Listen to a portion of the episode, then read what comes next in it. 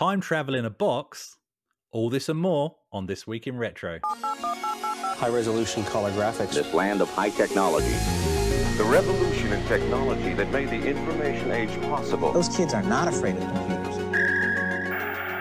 Musical Pies. Elden Boy Game Ring. Happy Birthday Blazkowicz. And it's the internet, Jen. All this and more on This Week in Retro. Dave, you're back. It's not Neil. I'm back. No, I'm not Neil. Excellent. That's Excellent. fantastic. Are you pleased? Yeah. Yes, I am pleased. Actually, it was really good to have you on last time, and it's good to have you back. Um, and what have you been up to? Fill us in. Well, um, I've been finishing off my game collecting. I've been um, scouring eBay to finish off the last gaps in the collection. I've nearly got everything I want. Um, my shelves are nearly full. Next up in my agenda is hardware repairs. I might even look at fixing my Atari monitor. I had the SC fourteen thirty five, the the one you want for the ST, which died the other week. Sadly, it just is gone. So I might be taking that apart and trying to fix it. What about yourself? What are you up to? Uh, well, tomorrow we've got the Perth Amiga users group meet, so that's exciting. That's always really good. And when I've said this before, I'll say it again. When we say Amiga users group, they really do bring anything. You know, there's going to be all sorts of machines there, even Atari STs, Dave. So that's what make make Good. you happy. Um, all sorts of machines. Hopefully Vectrexes again, because I'm determined to actually have a go on one this time. Um, and I. one of my friends has actually got a working Philips G7000. Mine's not working, so he's going to take his along. So I might be able to relive some old childhood memories on that as well. So that'd be great. Um, and other than that, got myself sucked into yet another high score challenge. I'm not going to go hardcore on this one. Well, I say that now, um, but it's Pinball Dreams, and I was more of a Pinball Fantasies guy, and So was I. PC for that. Yeah. yeah, yeah. I don't Me know too. why. I just yeah. Um, but this high score challenge, my current submission is 14.9 million, um, which I actually achieved on the uh, uh, A500 Mini, by the way, just sitting on my couch with the with the in, uh, boxed in controller. Uh, I guess that proves um, there's no there's not there's not significant latency on it then. well.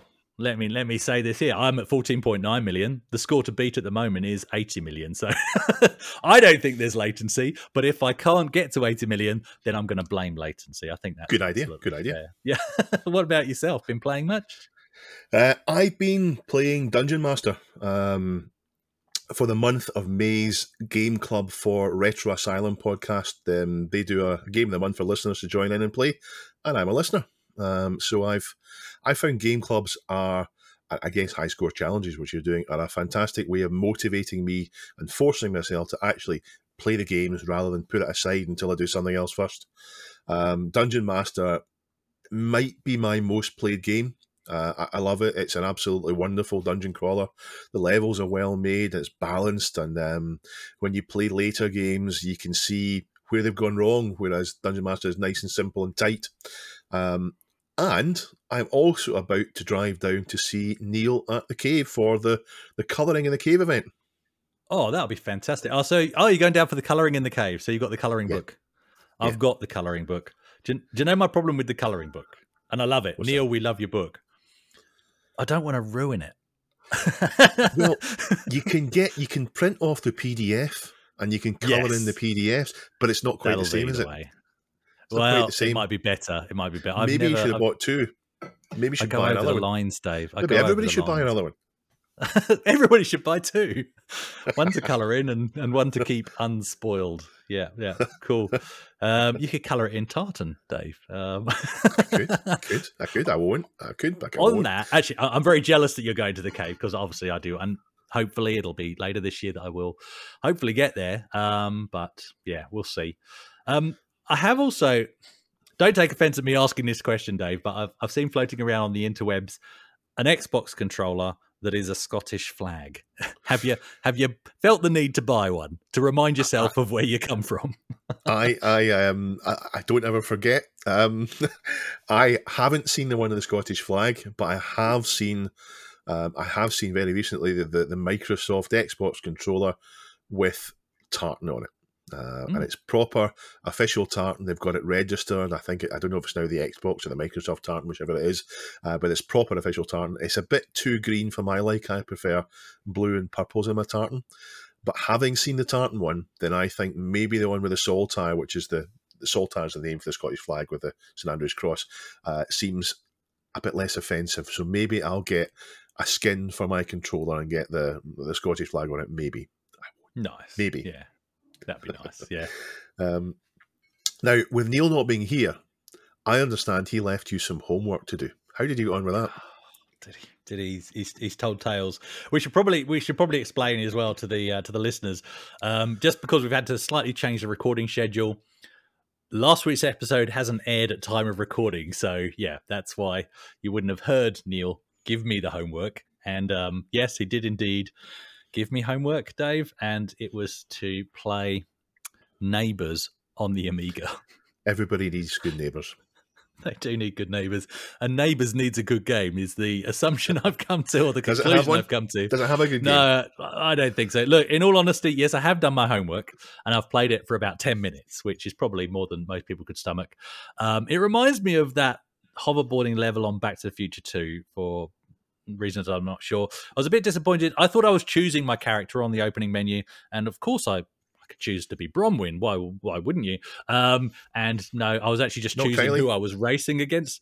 Yeah, Kylie was at the start, um, and Bronwyn was at the far end. But all you're doing is choosing how many how many of the neighbours you're racing against in a you know unexplained skateboard race around the block.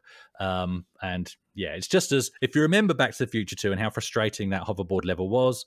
You've played neighbors in your head then because it's exactly the same feeling of just having zero control, uh, zero notice of what's coming up. There's a pothole, and for whatever reason, despite whatever you do, you can't seem to avoid it. And not a pleasant experience, but I'll see what else the game has in store. Maybe there are other levels that I'll enjoy more, but I'm not holding out much hope at all. So yes, yes, I did. But I think I think we should get into today's stories. I don't want to talk about it any more Okay. than that, Dave. Let's do it.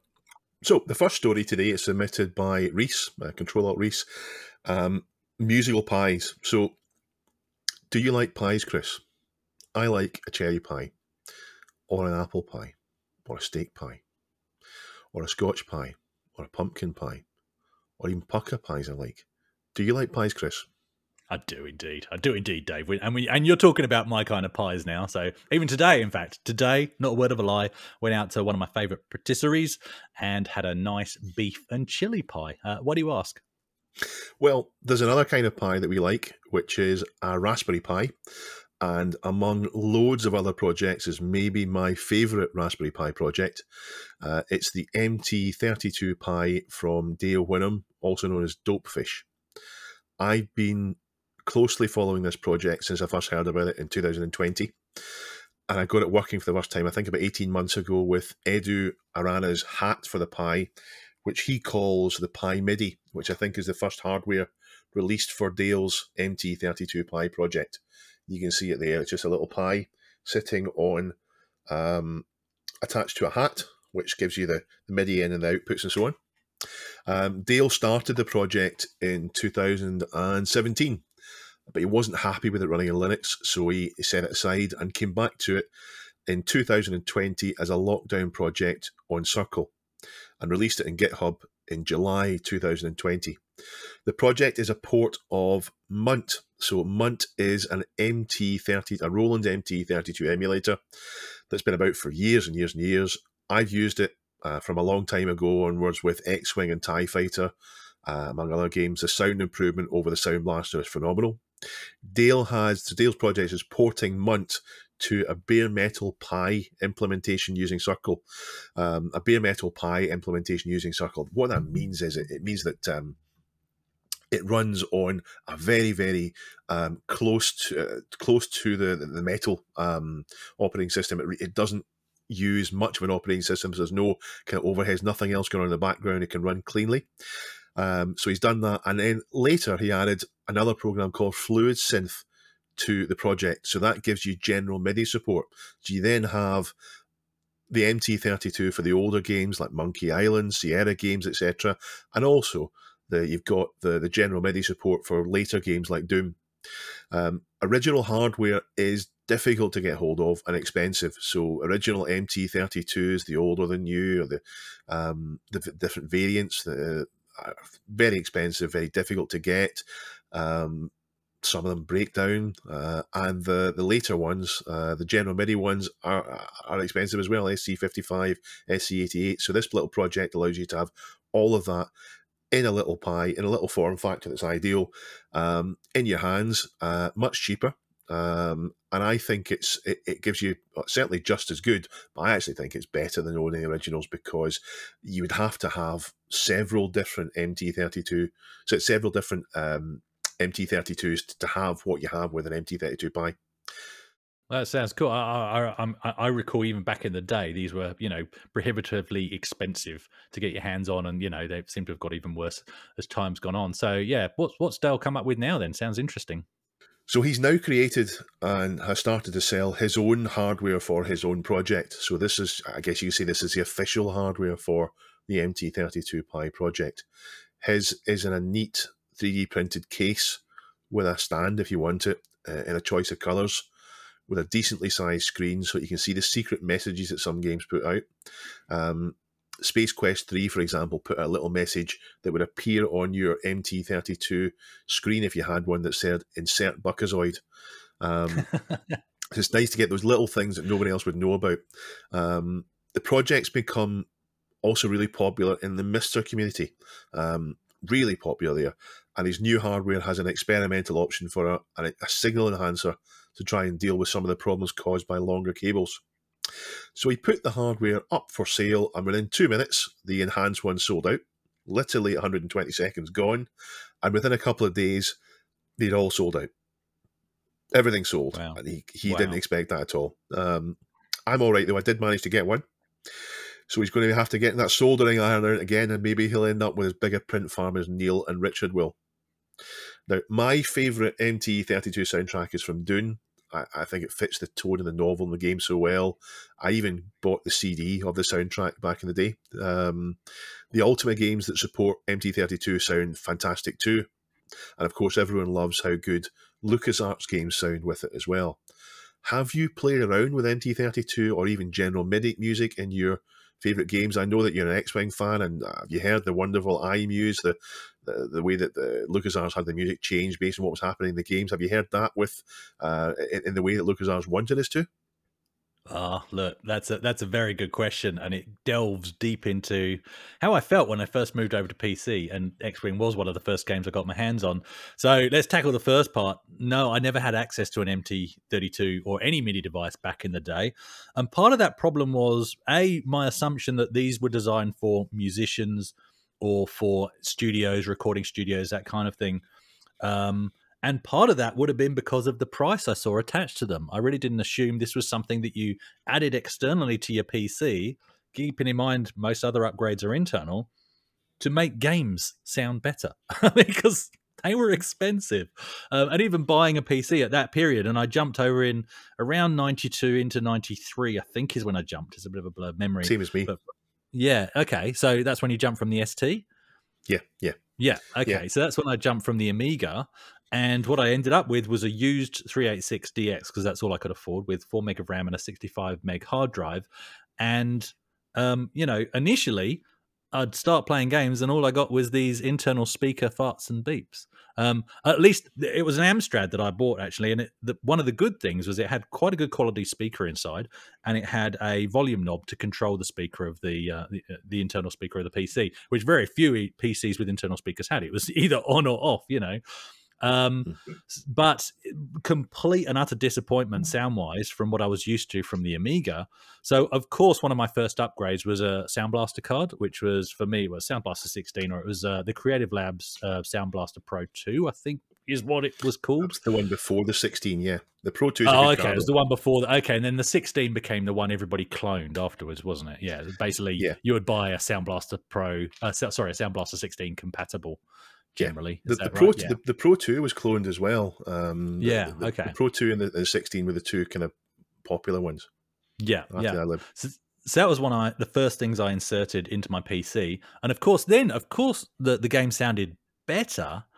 But compared to what I was used to on the Amiga, yes, there was more channels or voices, you know, or, or however you term it, um, for it to use.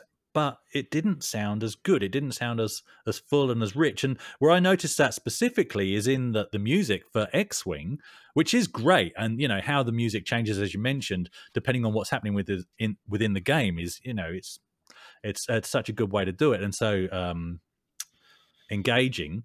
But especially it was it was mainly the percussion instruments and particularly the snare. It just sounded like a wet fart and i hope nobody's offended by the word fart. But that's what it sounded like compared to what i was used to from the amiga. So yes you've got more channels but if you got fart noises coming out of those channels you're not really gaining anything. Some of it was of course very good. So you know the, the laser blast from the x-wing sounded like something i would hear in the movie. So that was yeah. that was pleasing. But the music just sounded wrong. So then you get into games like doom and I, um, part of my thinking was keeping in mind I had a 386DX, so Doom didn't play great anyway. Part of my thinking, which was probably wrong, was well, if I stop it playing the music, then maybe that gives a little bit more resources for it to play the game better. It didn't really work like that, but anyway. Um, but also, it's not the music back then isn't something I really got into. So I would just play my own music, and I got into playing Rage Against the Machine and Therapy. So very aggressive, very heavy music, running around Mars or hell, depending on you know where, where you progress to, blasting everything away with a shotgun or a chain gun. In fact, um, it was at this point, one of the very few times in my life, Dave, right, when my, my dad came into the room. I'm playing Doom. I'm a gamer, right? I'm playing Doom on my PC. I've got a blackout blind over my window to get rid of the screen glare, but that means my entire room is in darkness in the middle of the day. And I've got this boombox above my desk blaring out Rage Against the Machine. And my dad comes in and he has a chat with me to ask, Is everything all right, Chris? are you doing all right? Is there anything you need to talk about? Because they were they were worried about me because this is what I was spending my time doing. And then it was either my dad came in at another occasion when I was doing the same thing, or they might have sent my brother in for this one to ask, if I was on drugs. Literally, that was that was the result of me spending my time doing this. But you know, proudly say, not judging anyone, but I've never touched drugs, but I have touched Doom and Rage Against the Machine at the same time, and that's probably a pretty close experience. Um, but the reason why I say that is I did that because of you know the sound out of the, the Sound Blaster wasn't particularly great if you're into music. So that was my preference to actually play something. And that was on audio cassette, but I still deem that as better. So it's only recently that I've started to hear how good these games should have sounded, how they were intended to sound, thanks to videos on the internet by people like LGR and Control Alt Reese. And they sound amazing. So, you know, part of me wants to say I missed out back in the day, Dave. But to be honest, I never had that kind of cash to splash around on equipment like this. Um, so, yeah, I, I didn't really get to hear games how they were intended, to be honest. Maybe the Amiga spoiled you. The the the ST is what I had, and I switched to PC maybe six months before you, so around about the same time, and it was a 386DX I moved to as well. But oh, cool. maybe the Amiga spoiled you. The ST could do uh, tracking music. The ST could do um, could sound just as good as the Amiga does with tracking music, but it was heavy on the CPU. The Amiga could do it properly on Paula. The ST couldn't, so it, was it, it, just didn't happen in, in game for us. So you might got it in the title menu, like Speedball Two come up, you got that great music, but in the game you got music on the YM chip, which is fairly similar along the same lines to what you would get with an OPL. The OPL is actually better. So for me, I didn't notice that downgrade. Um, the PC could actually do it though. The PC could do music in the same way that Amiga did, you mentioned uh, Pinball Dreams and Pinball Fantasies earlier on. If you played, played Pinball Fantasies on the PC, you got really what you could call Amiga Amiga style music because it yeah, wasn't right. done through MIDI. It wasn't yeah. done through the the synthesizer. Yeah. It was done through the, the, the digital audio side of things. Um, so digital audio is that the right way to explain it? Whatever it was, it was done through kind of sample we'll things. It. it. was done through a, yeah a mod basically. Um, yeah. So yeah, um, but when you hear and it's a long time ago when I heard them for the first time because Munt's been around for that long. When I heard them for the first time properly, the difference is incredible. Uh, the, the, it's much much better with the. Uh, it's much better with the the MT32 or the general MIDI sound. Um, so, closing thoughts on this. Thank you for submitting this, uh, Reese.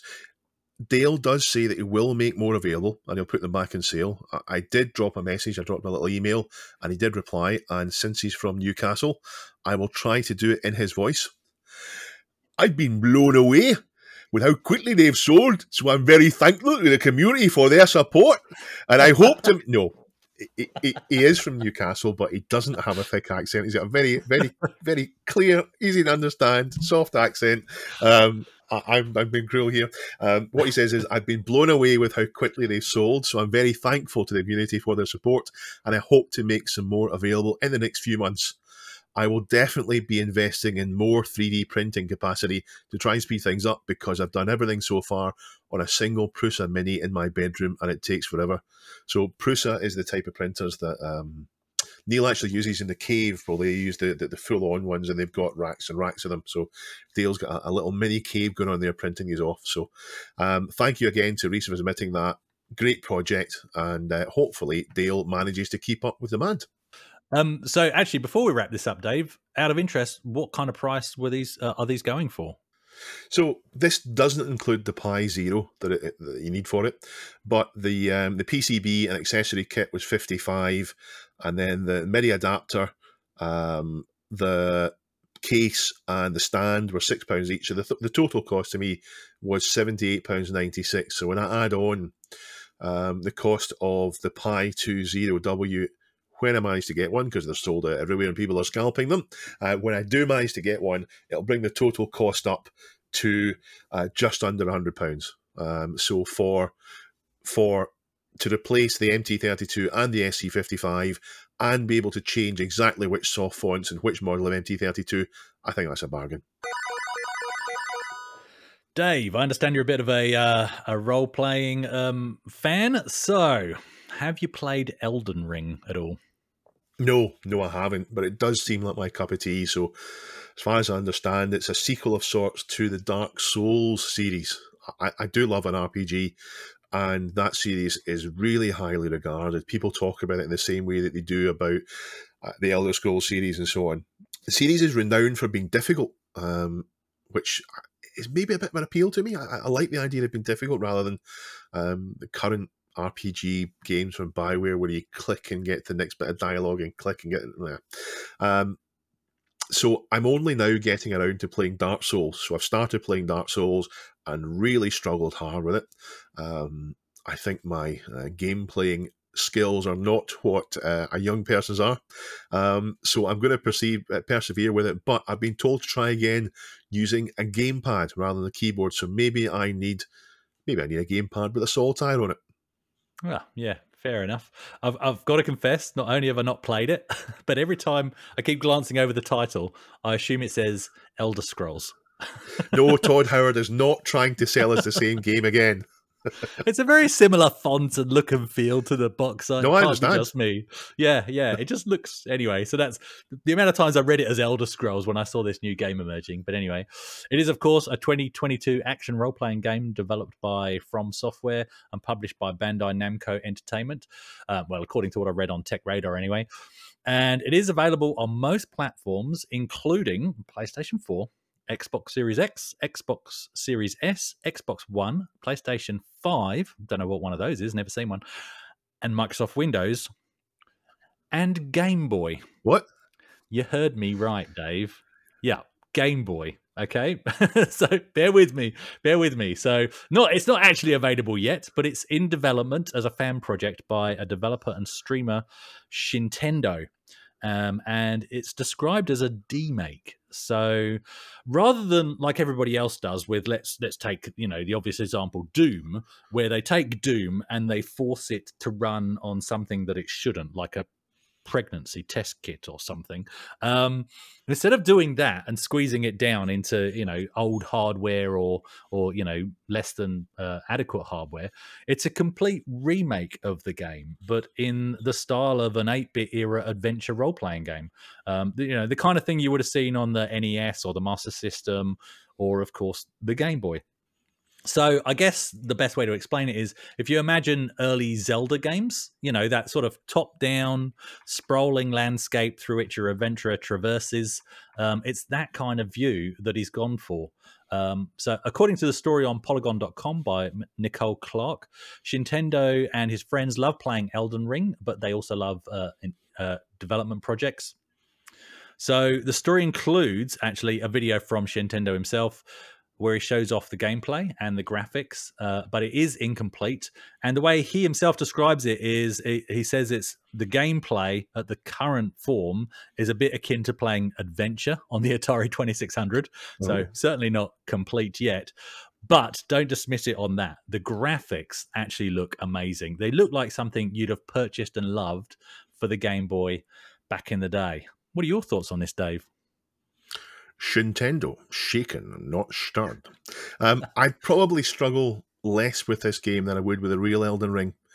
Um, I'm not always that keen on demakes if all they do is give you an inferior experience. Um, I just, but I like the idea of this one because it's not doing that. It's doing something that's to the strength of the platform it's on. So you're not going to be playing this thinking, "I wish this was a real thing." Um, a good demake for me has to either stretch a platform to the limits, um, or it has to create a game that suits the platform really well. Yeah, no, that's that's good comment. I think you're, you're right, and that's why you know it's all well and good to make Doom run and everything, but this is this is something completely different. You know, actually making it so that it suits not just the platform, but the era that the platform came out in, which is a completely different experience.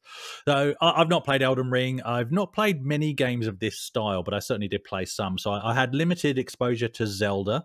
To be honest, I didn't really get into Zelda that much until Ocarina of Time on the N64 but and I only really sounds like a funny thing to say. I only discovered this week that I've actually played the SNES version, Linked to the Past, um, when I was having a chat with somebody on Discord, and they mentioned playing Zelda on SNES, and I immediately said I didn't get into it until the N64, and then I thought, wait a minute, no, that does ring a bell. So I went and looked up the screenshots, and you know what it's like. You've forgotten something until you look at a screenshot or a video, and you go, yes, I remember. I even remember that room. I remember going through there, and you know whatever. So I did, but I don't think I played it much. That those days for me, the SNES days, I was playing games for a short period and then taking them to this little shop that would give me cash for them so that I could go and play laser tag, which I was hopelessly addicted to. But that's a whole other story. The one I spent the most time on though was a little game. Not many people talk about it that much, but Ax Battler on the Sega Game Gear.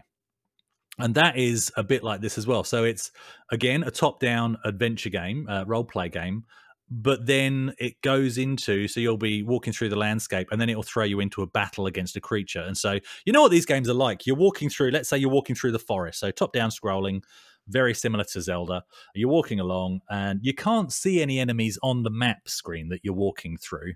And then suddenly out of nowhere you're in a battle. So you can't even avoid the battle. You can't even go somewhere else to sort of upskill your character and then go back for the battle. You're just forced into this battle. That's what I remember of that game. But it was I spent quite a lot of time on that on my Game Gear. One of the few games I actually spent a lot of time playing on my Game Gear, to be honest. And of course, everybody's been exposed to Pokemon, which gives me a similar feel to that. Um, but the quality of the look and feel of this Elden Ring port, it really does sort of hark back to that style of graphic. You've got the castles, you've got the walls, you've got the, the gardens, the forest. Even though he's only shown very little, you really do get that sense um, from what I can see so far. So, what about yourself, Dave? Were you into this style of role playing game back in the day? Well, yes and no. Um, I was definitely into top down RPGs. I played enormous amounts of hours in them. Uh, so many hours in Ultima 4, Ultima 5, and so on. Similar games like that, Demon's Winter, a few other games like that as well. And there's loads of similarities there, but I've never put any time into Japanese RPGs, JRPG style games. Not really. I've loaded them up in emulators and played them for a short time, but I'm really never really stuck at one. Um, so maybe I, I, will try it one day. I don't know what the the ideal JRPG for someone that's never played any of them to start with is. Maybe someone can tell me in the comments. Maybe that can be my homework. But um, I've played loads of RPGs, top down ones, but not the JRPGs.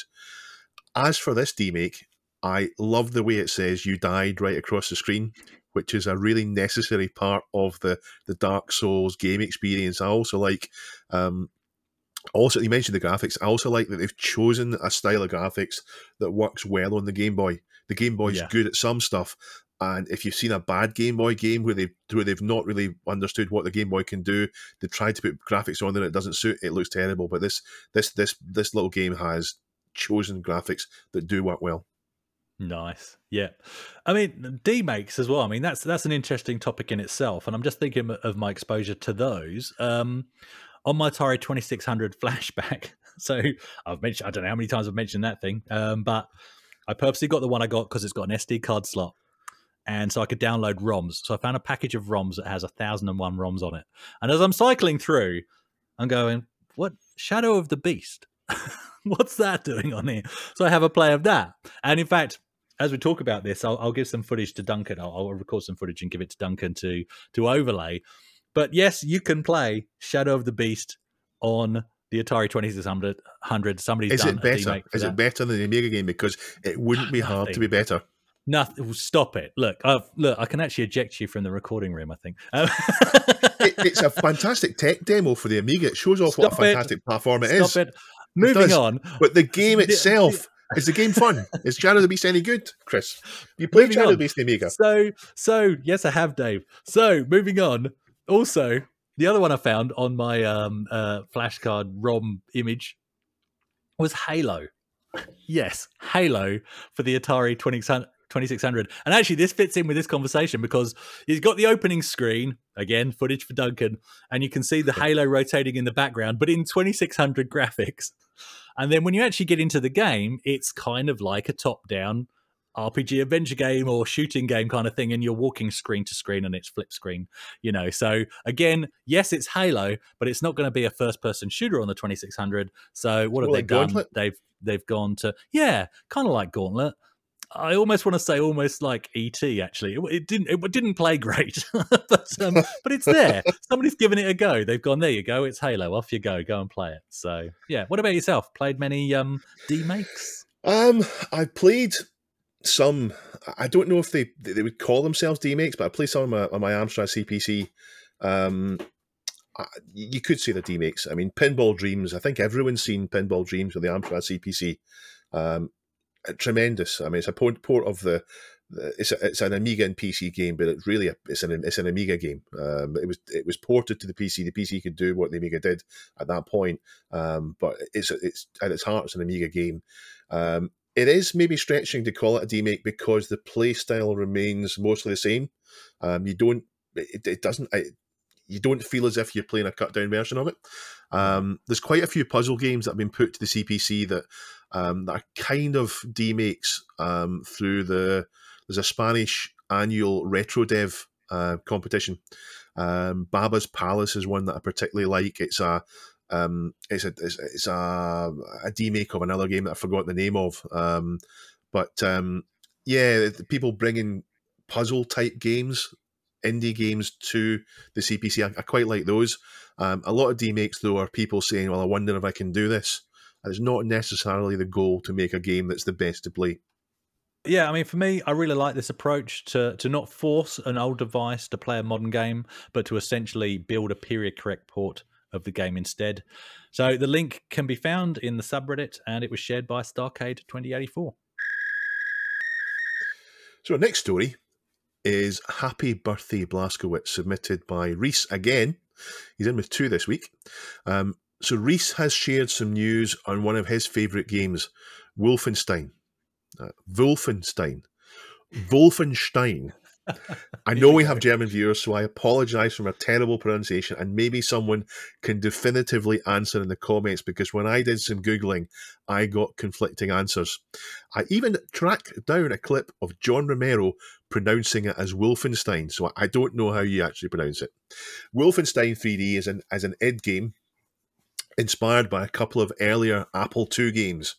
Uh, the first was back in 1981, so that's over 40 years ago. I think Wolfenstein is regarded widely as the first shooter in the FPS genre. Um, and while it's not the first, it's the first one that went mass market, and it's certainly, I think, the first one that brought so many of the things that we we have together in a way that lots of people saw and played. Um, the first is actually MIDI Maze on the the Commodore Amiga. Sorry, no, the Atari ST. Um, and MIDI maze, you can have up to 16 players in a, a fairly basic maze connected through MIDI ports. Because the Atari ST came with MIDI ports, why not use them? It wasn't a particularly famous game, and it didn't start the genre. But you could have back in 1987, you could have been a room full of Atari STs playing what would what wouldn't happen for another five years' time uh, with LAN parties. You could have done it, I don't know that I've not heard of anyone actually doing it. Um, so it didn't quite set ignite things quite as, uh, quite as much. Carmack and Romero were the programmers behind Wolfenstein, and before this, they had made Hover Tank 3D and Catacombs 3D, and I think they came out in Softdisk, and you can clearly see them using the same engine, refining it and improving the gameplay before they came out with Wolfenstein 3D, which they, they must have got enough right for it to become massively popular. Um, and it was quickly followed by Doom, and of course, we all know the rest. So, Wolfenstein 3D was released on the 5th of May 1992. Um, so, Chris, did you play Wolfenstein back then when it was released? Oh, heck yes. And if I'd have answered no to that one, I should quite rightly quit the show. Dave. That, that would be the end. That would be if you haven't played Wolfenstein. Come on, what are you talking about retro gaming for at all, or gaming in general? Actually, no, I haven't. Look, there's a caveat to this. Okay, so on my first PC, my used Amstrad PC 2386 DX65, I only ever had the shareware version of Wolf 3D, and I don't think I'm alone in that. So when I say I've played it, I I believe I've played it, but what I've actually played is the first 10 levels. And I played them over and over again at every difficulty level. And what I used to do to get an extended period of play out of a demo disc like that or a shareware disc was try and complete it without dying even once. so you can really you can really stretch the enjoyability out of a shareware disc. Uh, what about yourself? So I didn't play it back in the time when it was released, uh, although obviously I've played it since then.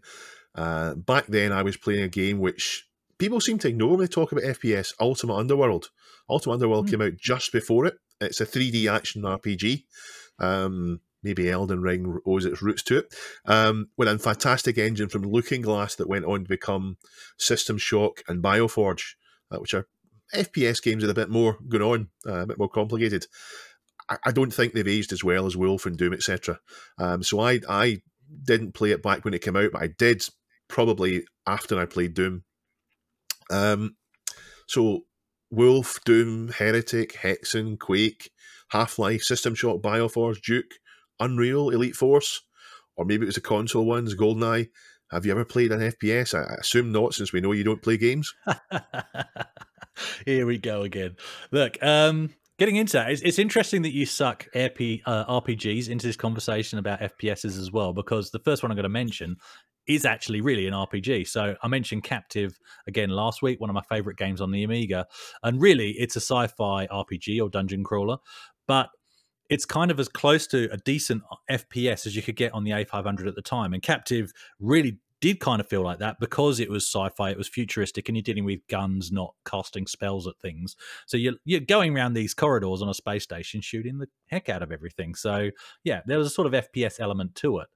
But FPSs, Dave, mate, I love so many, and I've played most of them um, that I'm about to go through at the time of release. So this isn't just a random list of FPSs. These are ones that I've played and have fond memories for. Definitely not a d- definitive list. I've played even more than this, but these are the ones that really stick out for me. So Wolf 3D on PC, obviously, Doom on PC and the Jaguar, Alien vs Predator on the Jaguar, GoldenEye on the N64, but also the remake on the Wii and the reloaded version on the Xbox 360. Also played it on the PS3 actually.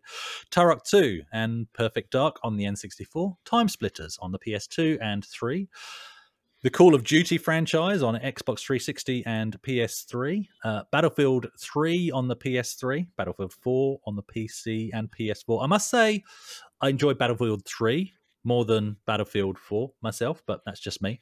Um, Fear 1, 2, and 3, played through them all on the, the PS3 and Xbox 360. Half Life 1 and 2, Day of Defeat, and Counter Strike, which were, of course, you know, mods to to uh, counter uh, to Half Life. Medal of Honor, Allied Assault, uh, Allied Assault, Alien vs Predator 1 and 2 on PC, and then the later versions that came on the PS3. Resistance, Fall of Man on the PS3, Quake 1 and 2, Unreal, Unreal Tournament 1, 2, and 2003 and 2004. 2004, of course, being the one where they started adding in vehicular warfare, which really extended it out and made it feel a bit more battlefieldy. Duke Nukem 3D, and uh, spent a lot of time in the build editor making my own maps for that. Duke Nukem Forever, which I first bought on the PS3, played it through to completion, and then went got rid of my PS3, have an Xbox 360, so put it again on that, played it through to the completion on that, and again on the PC. Shadow Warrior on the PC. Return to Castle Wolfenstein, which we mentioned last week on the PC, which I talked about with Neil. Requiem Avenging Angel. Now, this is what I would call somebody could correct me, but I reckon this is the first game that actually includes a bullet time like ability. Most people would quote Max Payne for that, but actually, Avenging Angel came first in 1999 and is a very underrated title, in my personal opinion. Doom 3. Doom 2016, Doom 3 VR, Doom VFR, the entire Bioshock trilogy, including the added content. I've played through all of those. Uh, the entire Halo franchise. Actually, that's not true. When I say the Halo franchise, I'm really talking about one, two, and three. I kind of lost interest after that because that was enough to much fun in multiplayer or single player. So I could go on, Dave, but look, they say I don't play games. I have to confess, that was you know, fifty. 50. There we go. So Neil mentioned last week that he kind of got tired of FPSs, and I kind of had to bite my lip a little bit. Um, I could never tire of F of, a, of an FPS. I, it's just not something that occurs to me. That for me is one of the ultimate ways. It just immerses you because it's first person. Funnily enough. And in a way, I think it's great that you know Neil's got his niche, I've got my niche, um, and we have a good lot of crossover in things like flight sims and uh, racing games and that kind of thing. So I'm happy to fill a different gap. I absolutely love them. But look, that's not the question you asked. You said um, if I was to pick one, it would be Doom, and I say that because I played it back in the day, and I've recently played through Doom One and Two again on my PS4 and it just holds up. It's as much fun now as it was back then. What about yourself? So, uh, first of all, I absolutely love Captive. Um, mm. I think if I hadn't played Dungeon Master first, then Captive might have been my favourite Atari ST dungeon crawler. Uh, it's such a good game. It's one of my favourite ST games. I think it's um, it's, it's, basically identical on the on the STs as it is on the, Amiga. Um, I put loads of hours into hundreds, if not thousands. Uh, the time when FP, FPS games were getting really popular, um, I was into something else, MUDs. I was into online text adventures, RPGs. Um, I, so I only dipped in and out. Nothing, nothing like anywhere like as deep and heavy as you were in. But I did play most of them around the time they were released, particularly the shareware ones. For me, the shareware version was enough for me to see. I, I, I was quite quite interested in the, the, kind of tech demo of what they were doing because they were always mm-hmm. pushing ways of getting the sense of speed and adrenaline and so on, and the, the sounds and the graphics and so on. So the the, the the the shareware versions of them, the demos were often enough for me to get the taste of them.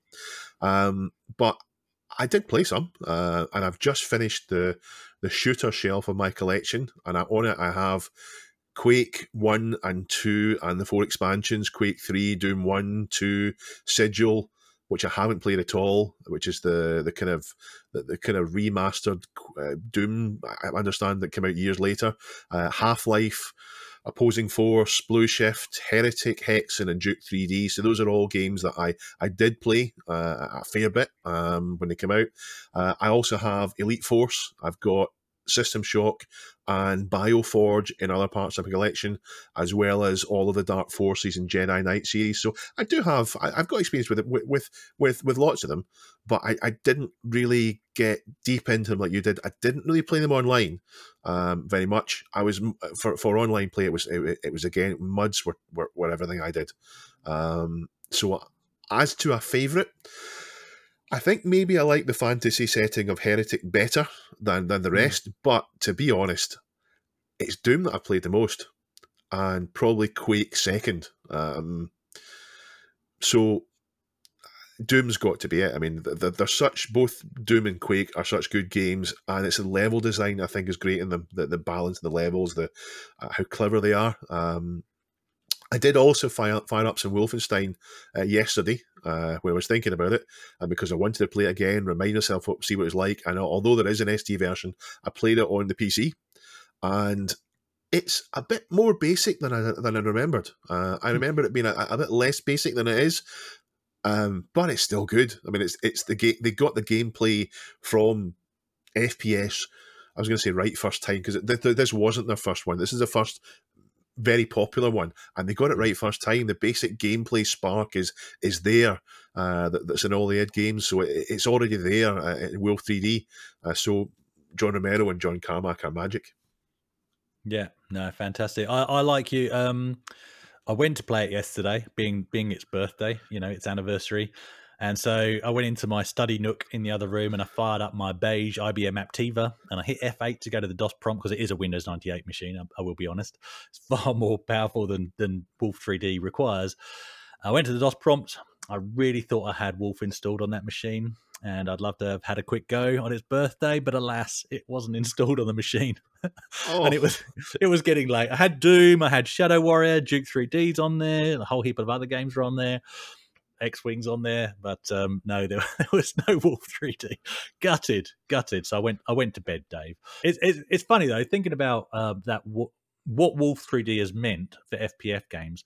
Everyone sees Doom as the beginning of it all. You know, usually when you say what was the first FPS, actually people quote Doom more than they quote Wolf 3D uh, as the genesis of the modern FPS. But I instantly think but what about Wolfenstein? That's my first thought when people say that. Yeah, and if you say that, if you're going to say that Wolfenstein's the start of it, then what about Catacombs 3D? I mean, the, yeah. The, the, yeah. a lot of the gameplay is there in Catacombs. Wolfenstein's the, the first one that re- it really caught fire, though. That's the first yeah. one that everybody everybody played and got and got got popular and got people talking about. Mm. So, 30 years on, and FPS games are still supremely popular. The kids now call these games boomer shooters and it's not because of the satisfying booms from the shotguns, it's because they're calling us all old boomers. They're playing Fortnite and whatever other remixes of the Battle Royale for FPS around now, but I think we can all agree that that, that, that Wolfenstein 3D is the full is the is the real father of the genre. Oz Retro Comp is back, Dave. Um, he, he's been out of the running on stories recently, but he's back in the subreddit and at it again, and with a rather interesting link, I think. So the link is to a YouTube video from Science Elf, and it's a new take on an old problem. So, and the problem being, how do you browse the internet on a classic computer? Before we get into this, is this something you do, Dave? Do you use your old kit to connect and actually read stuff online? Well, I I don't like the modern internet. I want I want to bring back web pages created in Notepad. I don't like dynamically generated content loaded with content loading with tracking and ads and so on. Um, there is a search engine for old browsers called FrogFind, which I have used. It's not very easy doing it though. Um, I've used it on my Windows 98 PCs, um, but they really do struggle with almost every website because most websites have just thrown everything out in favor of the new ways. Um, so even with FrogFind, which is a search engine that, that does work because other search engines don't, even with that to find things, you, you, you don't really, you're not able to find much. Yeah, yeah, it's it's a real problem. Um, I, I currently don't connect most of my internet, uh, my my old kit to the internet, but um, part of that's the paranoia about the viruses and knowing how exposable, you know. But um, what science? You don't expose yourself to the internet then. No, I don't expose my on the old kit. on the new kit. Ah, on the new kit. Oh, I don't expose, myself yourself. on the internet. We've gone to a whole different podcast now. Right, let's get back into the story. So, anyway, Science details the challenges from obviously the lack of Wi Fi as one on old devices, because these days we seldom sit in the same room as the modem.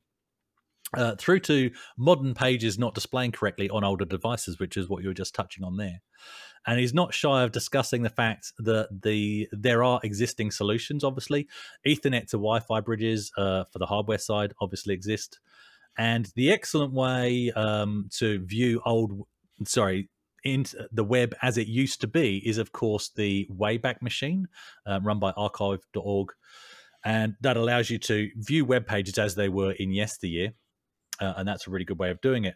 But what he's done is he's basically created an internet time machine in a box. Hence the TARDIS, IT reference.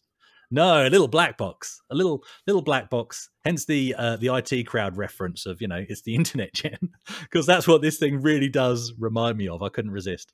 So the, the box he shows actually has um, uh, an o- o- OLED display on the front of it and a, and a knob on the top. But we'll come to um, talk about what they do in a moment. So this isn't the internet in a box. Let's be Nope. clear here. No, so it's not the same as the IT crowd internet. It's not in the box.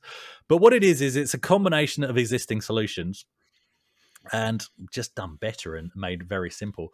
So it's a bridge uh, between Ethernet and Wi-Fi first and foremost. So that solves that hardware problem. But it's also an automatic pass through to the Wayback Machine via an automated proxy, and it does this invisibly. So as far as I can make out anyway, on your retro computer, and he's using an original iMac for most of his video, you type the address of the website that you want to visit that existed in the 90s, and that's it. So, as far as you're concerned as a user, you're seeing that period correct website with none of the compatibility issues and none of the surrounding Wayback Machine interface. So, you don't even realize you're using the Wayback Machine. So, your 90s computer is simply browsing the internet as if it's in the 90s. And it gets better. Okay. And when I saw this bit, this really made my jaw drop. So, using the OLED display and the rotating knob on the top of the machine, you literally twiddle the knob and you select the year you want to view, and it'll even change on the fly. So, if you're viewing the internet, so you're viewing a web page, one of the examples he shows is obviously the Apple website.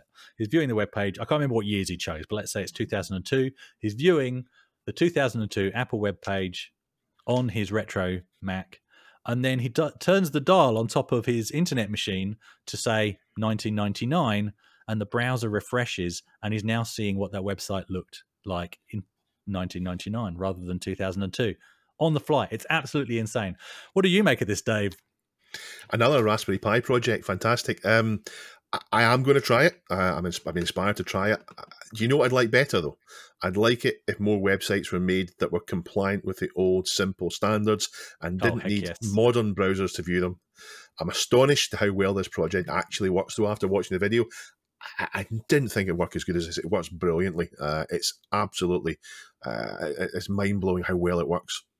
It does. It, it, I can see why he's called it a time machine. It feels like a time machine when you're watching him view it. It's insane. But I like what you said there about if only modern websites worked on the old kit. So, I mean, I, I haven't actually connected my Amiga up yet. This is something I've sort of shied away from doing. And part of that is because I know most of the web won't work. Fortunately, people that are putting things like WHDLoad um, packages out there and stuff have made their websites so that they work with old browsers such as, you know, those that you Oh, that's a good idea. Yeah. Yeah. But in my view, just like yourself, modern websites should just work to a point. And and why I say that is part of my um, previous career. We talked a little bit about this last week. Is in how to use technology in education, and as part of that, I had to really become across um, accessibility standards. So the you know the WCAG two compliance from w3.org. And in there, and I used to mention these over and over again, mainly when mobile technology was becoming a thing and people were jumping on with that and then not realizing that you had to create content for both platforms, not just one or the other. Um, and you saw that a lot, you know, in many industries. And in the guidelines, so 1.3 guideline, um, it- content has to be adaptable. You, you have to create content that could be presented in different ways. For example, a simpler layout without losing information or structure.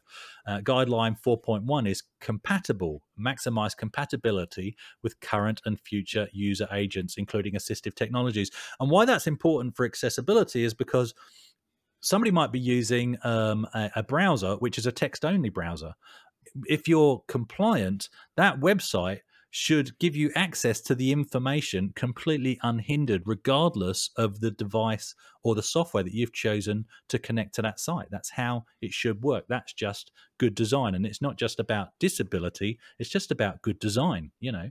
Um, I, I always use the um, the example of of, of a, a wheelchair ramp. Well, you don't have to be in a wheelchair to walk up it. It everybody benefits. Do you know what I mean? So Yeah. yeah, that's how I see that kind of thing. So text only browsers, screen readers, that kind of thing. If you're if you're designing a website to work with those, well, guess what? If you're connecting via a piece of retro kit, security certificates aside, let's be honest, they're a new thing and they're a necessary thing. So they do still create a rock for our backs.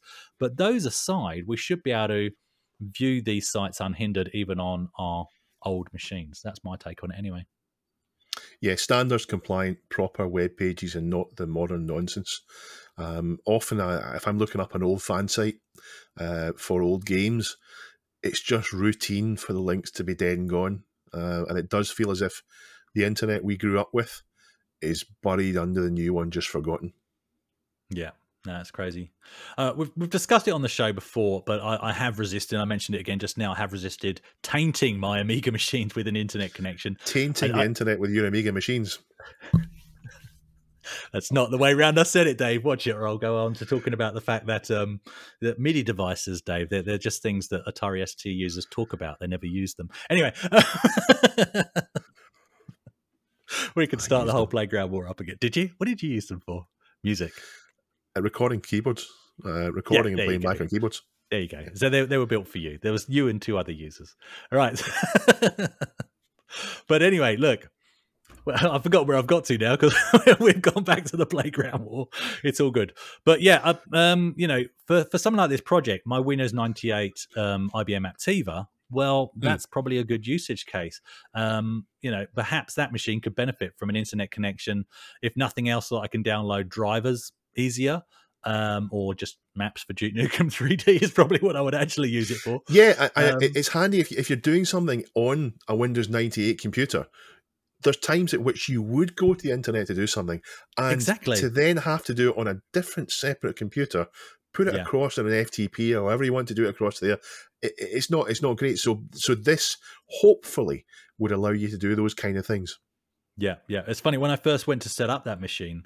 The irony was I, I, I was browsing on my modern machine to find the drivers I needed to make the machine work, putting them on a USB stick, plugging that into the Aptiva, and then realizing it doesn't have a driver to view a storage Yeah. device through the USB port because that was a new Yeah. thing, and so that was an update. Yeah. And then then I find myself writing CDRs and all of those kind of bizarre things just so I could get drivers across. So yeah, an internet connection would be a helpful thing. So I think anyway, it's a cool thing. Um, it's nearly the 90s internet in a black box. It solves some problems and it does it in a very sleek way. So, you know, head over to the subreddit and check it out if you think that's of interest to you. And on that, as always, I do just want to thank all of you that do contribute. Um, but I also want to encourage more people. Look, if you're new to the show, don't be shy. Literally, the stories that we choose to cover, the majority of the stories we cover are found by you, the listeners, and chosen by way of upvoting by you as well. So head over there. Yeah, upvote the stories you want us to talk about. Um, the the more the story gets upvoted, that's you telling us this one. We want you to talk about this one. Yeah, absolutely. Um, usually we would go to community question of the week here, Dave. Um, but thanks to the magic, well, thanks to the magic of time travel, just turn the knob. oh yes, of course. Well, that's why we need the internet, the internet time machine. This would actually be a good use case in the future. Um, but yeah, the listeners have not had chance to respond to the question of the week because they haven't even heard it at time of recording. So I'll ask you. Okay, so the question was that the the um, listeners would have now heard by now, but you haven't heard it yet. What's the earliest recording of a game or or system that you did um, ever? Uh, how did you capture it? Was it RF into a VHS, or was did you point a camera at a screen? What did you do? Who did you show it to? Did they stop being your friends because that's a really nerdy thing to do? Do you still have the footage? Most importantly, and would you share it with us if you did? I, I'm afraid to tell you that I've racked my brains and I cannot remember ever recording footage in the way you've described. I just ne- never, never, never been interested in doing it. The most I've ever done is try to record some game footage, but only on the machine itself and only as a set of input instructions that the game can then replicate through. I've never been into to content creation at all. I've never wanted to make videos, so I've just never done it. It's never been my, my kind of thing. And imagine you might because you do have your own channel. You like making videos. Never been a thing for me. But um, I do have a device. I it's the one that Neil recommended, and I when I saw it really cheap on eBay, I like to grab a bargain on eBay, so I, got it. And I do have a secret idea for a project that I might do with it. I'm not going to say anything about. Um, but I've watched so many thousands of hours of other people's captured footage. I love uh, a Let's Play series on YouTube. I've watched so many. Uh, at the moment, um, I watch a lot of a channel called Gears of Games because he's he, he does dungeon crawlers. Um, so that's captured footage there. I am a huge consumer of it, but I never actually make it myself. What about you? Nah, that's fair enough. Yeah, I don't capture very often. In terms of the first one I captured, we discussed that in last week's show that you haven't listened to yet. Um, but yeah, there, there were some some stories about connecting my Amiga up to a VHS player, not not to record game footage, but for projects for GCSE and, and stuff like that. So yeah, it's just an interesting space, and that question came off the back of um, a story we covered um, about a channel that's popped up where a guy has unearthed some gameplay VHS tapes that he made back in the day, and he's making them available on YouTube. So it's sort of quite Yeah. a interesting new space. So look, for those of you that um for that have been contributing to that question of the week on the subreddit, obviously we will cover your answers in next week's show. You haven't been forgotten, and we'll set a new question up for you in that show as well. So just an extra week to get your um for us to go through your your questions and and get our heads together on that. So, Dave, seriously, this has been a pleasure. Thank you so much for filling in for Neil um, and uh, for sharing your experiences. It's, I, I enjoy being here. It's uh, it, it's a great experience doing a little bit of research and chatting to you. Um, so I hope at some point in the future I'll come back again. Um, and thank you for the listeners for for bearing with us. I hope they don't mind um, that Niels isn't here this week. So um, thank you for your- for your attention.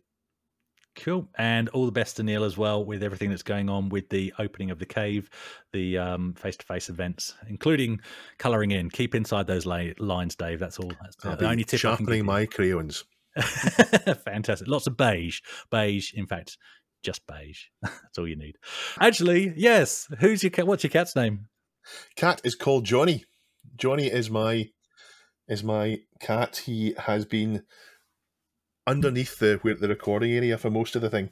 Um, but he's um he's my pal. He's he, he, is always where I am. I work from home, so he's always beside me.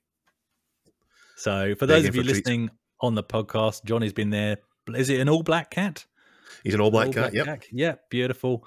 And Dave has been sitting in front of his wonderful um, shelves full of his um, games collection. You mentioned at the beginning, Dave, that you've pretty much finished. Is that what? What's the parameters around your collecting? Is it only the games you had back in the past, or So I've collected all the games that I had in the past that I either really liked or feel there's unfinished business there. I've collected other games in those series. So um, all the gold box games, for example, the the the, D and D gold box games. I didn't play them all. I played a few, but I've now got them all because I want to play them all. Um, I've collected um, games uh, from all those until my shelves are full.